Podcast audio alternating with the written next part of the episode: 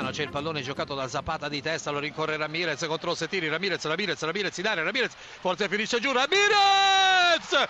è in vantaggio la Sandoria.